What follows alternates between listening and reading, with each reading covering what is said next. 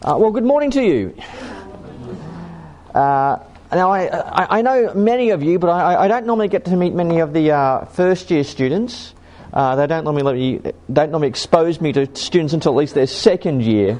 I think we've all agreed that is the safest way of having the uh, the full Mike Bird experience. So, uh, for those of you who I don't don't yet know, I look forward to meeting you in uh, coming years or coming semesters. But I'm you know I'm Mike Bird. I'm a lecturer in theology, uh, New Testament, and more recently, um, acting academic dean. Uh, another another t- another quiver to my um, bow, if you like. But uh, I'm, I'm going to do a I want I want to do a, a I want to do a, a series with you for the next three Tuesdays on the Bible and disability. Um, you might be wondering, you know, why are we uh, you know, doing something like that? Well, I mean, I've never heard a preaching series on anything to do uh, on disability in all of my church life. Uh, but it, it is a very important topic. According to the World Health Organization, uh, about one in five people, or 20% of the, of the population of the world, has a disability of some kind. And that means if you're in a parish or in a ministry or anything you do, on average, about 20% of people uh, will have a disability. And if, you, and if you're dealing with um, minority groups ranging from indigenous peoples or refugees, that may be even higher still. So, whatever ministry you go into, it's very likely, in fact, I would say inevitable, you'll be with people who have a disability. Uh, some people are born with a disability, uh, some people acquire it by injury or illness, or else they age into disability. If you read the Gospels, it becomes very clear too uh, that Jesus shows a great deal of compassion and, and, and care and concern for those with disabilities. In fact, if I can give you a somewhat uh, Christological point, I would say that Jesus himself was crucified into disability. Uh, he is tortured, he is wounded, he is killed to the point that his, his body becomes powerless, vulnerable. He loses all sense of the autonomy of his own body. He is literally at the mercy or the lack of mercy of those around him. Jesus is, is as, as one author said, it is the, the disabled God in one sense that we have upon the cross. And yet, it is in Jesus' imperfect crucified body that we see God's redemptive power at work. We see His love, His, his healing, the, the, the beauty of the cross are there in Jesus' body. Uh, more recently, too, the Archbishop of Canterbury hosted a conference at Lambeth Palace specifically on the topic of ministry to and ministry with the disabled. And Bible and disability is, is now quite a burgeoning area of, biblical studies. So this is an area that we have all the reason to be interested in. But I have to confess that my interest in this topic uh, is intimately personal. Okay? Okay, on this photo you can see this is me and my son Marcus. Uh, now, Marcus is on the autism spectrum. He's very high functioning, but he is a, a very energetic, and uh, he is a boy who requires a lot of parenting. Okay, probably about 60% of my parenting usually goes just into Marcus, helping him, assisting him. There are some things that he is absolutely brilliant at. I mean, uh, like, like he could just walk along a rock pool, he'll stick his hand in the rock pool and pull out a fish. Um, he, he's, he's quite, on some things like that, he, he, he has an encyclopedic knowledge of insects and dinosaurs, anything like that. But there are some things that Marcus finds a lot harder, like reading people's emotions. And there's different types of autism. So, some people on the spectrum are really um, triggered and alarmed by la- loud flashes and noises, and they feel very quickly they get overawed by it. But then there are others who kind of crave more sensory um, input. Uh, like that, it's, it's kind of like a, a, a computer that, that, that, that wants to be overloaded, and then when it overloads, they have a bit of a, bit of a meltdown, that sort of a thing. So it's quite, it, it, it, it can be very fun dealing with Marcus and helping him. but one thing happened to us when we were at a, uh, a family event. This was a, a wider family event, and uh, Marcus was out playing on an area of green that was being renovated, you know, but you know, forestry being uh, renovated somewhere. And uh, one family member who was running the event came over and chastised myself and Marcus for doing that and said, You know, we know, I know what your boys are like. I think it would be best if you just left. And at that moment, I felt horrible. I felt guilty. I felt powerless. I felt rage.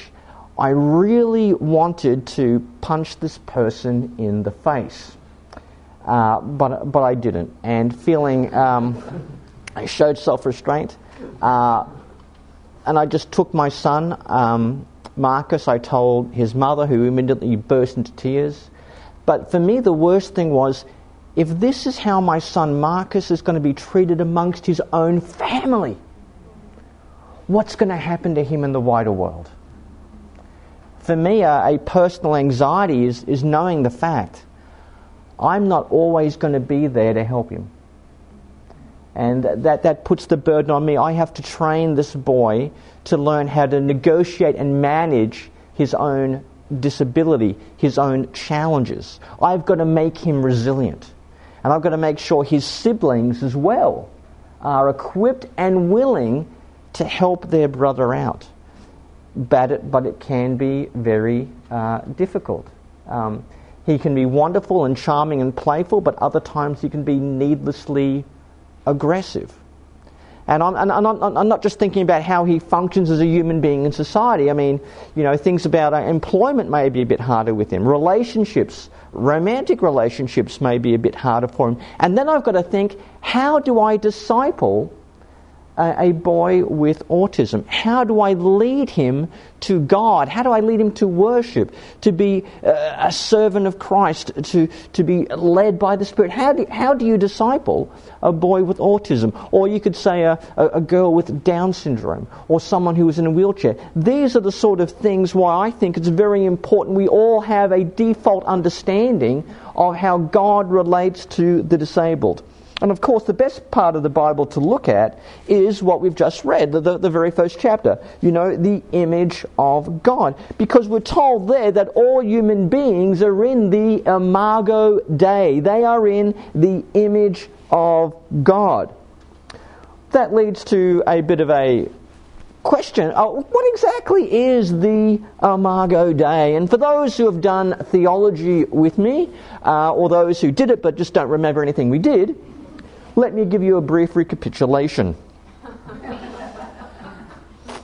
Uh, some think that the image of God is simply our rational faculties, our capacity to engage in cognitive discourse. So the fact that humans possess a rational soul, that is basically the locus or the basis of being in the divine image. We are, we are rational creatures, if you like. Uh, well, there's, there's a few problems with that. First of all, I've read some of your essays, and some of you are more rational than others. Would that mean that some of you uh, are more imago Dei than thou? Oh, I, I certainly don't think that is the case. And again, if you, if you think of the image of God as rationality, that would entail that God is basically a rational mind, a kind of a, a divine uh, nous, and, and, and that's what we reflect in, in God. But God is more than simply a cosmic intellect. Uh, indeed, if you focus on rationality, you could argue it diminishes the physical, emotional, and social facets of human existence. And what is more, it would imply that those with diminished cognitive faculties, ranging from uh, dementia or, or anything else, it would imply that they are less in the image of God. So I don't think it's rationality. Well, maybe uh, it is relationality because human beings are created to relate to God, creator and creature. And you could point out that it's male and female that humans are in the image of God. So we are in the divine image as we relate to God and as we relate to other human beings.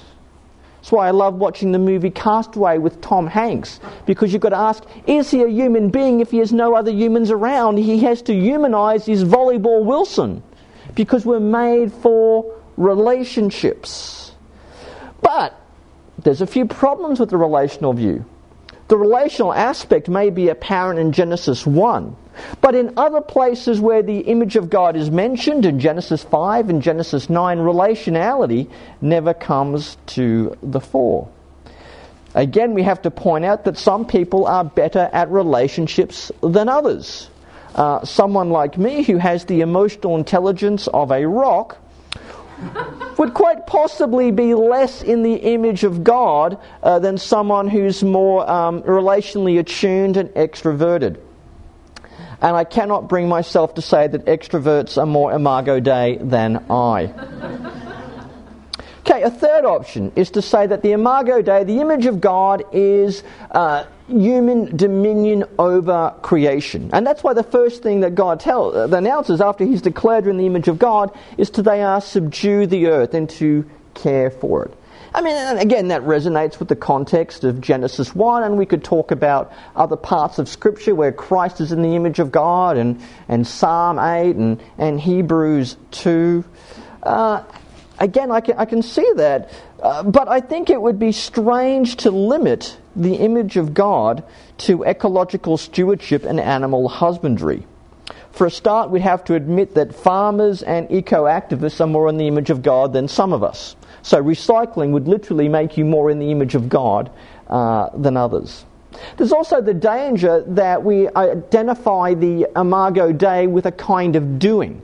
Because and then you've got the problem of you're defined by what you do. Your, voc- your, your whole identity comes, uh, becomes bound up with a certain um, custodianship of the earth. I'm more inclined then to say that dominion is a consequent of the image, not its actual content. So, as a result of being in the image of God, we, are, we have this role to care for the earth. I mean, this is indeed the basis of a, of a Christian ethic of uh, ecological responsibility, we might say. But I don't think that's the image. So, the image is not a substantive uh, uh, facet like rationality, it's not relationality, and it's not dominion then. So, what is the Imago Dei? Well, I believe it is simply a royal status or a royal identity that God bestows on all human beings. And this is where it helps if you know a little bit of the ancient Near Eastern background of Genesis because the word image was largely used of monarchs and kings in the ancient world who represented the people to God and God to the people. Those who were in the image of God were an elite few like, like the Pharaoh or the kings of Mesopotamia or Babylon or, or Enira. They were the ones who were the image of God and the rest of the people were their servants because the kings were stand ins for the gods, if you like. But what the writer in Genesis is saying, what Moses is telling us, is that no, all human beings are royal in God's eyes. This idea of the image of God has de- been uh, democratized, if that's a word that I may have just made up. Uh, it's, it's, it's, it's, given to all human. We are all part of God's, if you like, royal family. We are all of His children. Now, I think that's, that's got some serious implications, and the first one is basically this. If all human beings, irrespective of ableness, are in the image of God, that means disabled lives are worth living. Now, I don't know whether you've noticed, but within our culture, the attitudes towards the disabled are fundamentally incoherent. Because on the one hand, we have this. We have, a, a, we have the, the beginnings, the launch of the National Disability Insurance Scheme, which I think is a, a great idea. I mean, I think we've got to pay for it and, and, that type of thing, but I think it's a great idea. And I've, I've dealt with this on behalf of my mother, uh, who has a, a, certain degree of uh, dementia, and also been dealing this with, uh, for, my, for my son Marcus, helping getting the programs and the support he's needed. So, on the one hand, you could say we've got some good things going on. But on the other hand, uh, it seems to be acceptable, if not encouraged, to terminate the disabled in the womb. Some even down the road want to um, euthanize disabled infants because they don't count as persons. And, uh, and, and there seems to be an eagerness to euthanize any person who is disabled if the opportunity arises. And again, the danger always is that the line between voluntary and involuntary euthanasia can get blurred. Um, the disability activist Stella Young, she was a, she was a comedian, journalist. She was often on the ABC shows like Q and A, and she was usually advocating for disability rights. And I'll never forget the famous Australian ethicist Peter Singer staring at her, plain as day, saying, "You should not have been born." Uh, he said it with a straight face. And Stella went on to, uh, she's passed away sadly, but she wrote a response on the ABC, uh, basically, you know, c- campaigning for the right to exist. So th- this, is, this is the contradiction we have. It's like NDIS will look after you, but we will literally euthanize you the first opportunity you give us.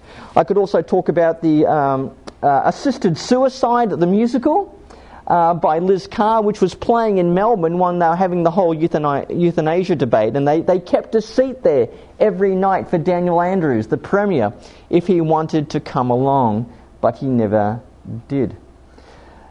The job of, of you people as pastors, as, as, as ministers in your church, will be to defend the flock, to defend the disabled entrusted to your care, standing up for the voiceless and the vulnerable uh, making sure their needs are kept for, advocating. And I don't just mean liking a few things on Facebook or on Twitter or Nanogram or Instamama or whatever. Whatever social media platform you crazy kids are into, this requires tangible effort. Standing up for those who often no one else will stand up for. Uh, but it also has to be demonstrated in the way you care for the disabled and their carers in your very own midst, because it's very easy for the disabled to be ignored, marginalized, and disregarded in our own churches. That brings me to my second point.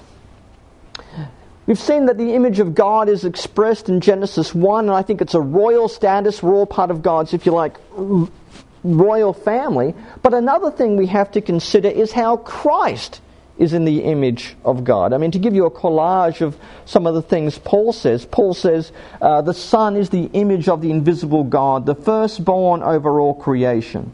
And the God of this age has blinded the mi- minds of unbelievers so they cannot see the light of the gospel that displays the glory of Christ, who is the image of God. And then famously he says in, in Romans 8, those uh, God foreknew, he also predestined to be conformed to the image of his Son. Now, that's a compilation of verses from Corinthians, Colossians, and Romans. But what it means in brief is Christ is both the archetype and he's also the telos of the divine image. If we are created according to the image of God, that means we're created according to the image of Christ. And our goal of our discipleship is to be conformed to the image of Christ. It's both, you know, type and the telos, it's the goal of what we are to be. To say that Christ is in the image of God is to say that in him the nature and being of God have been visibly revealed. The invisible God is made known to us in the person of Christ. Now, if that is true, it means that salvation, in its fully being worked out sense, means con- being conformed to the image of Son who of being sorry, let me start again. It means being conformed to the image of the Son who is the firstborn of the Messiah's family.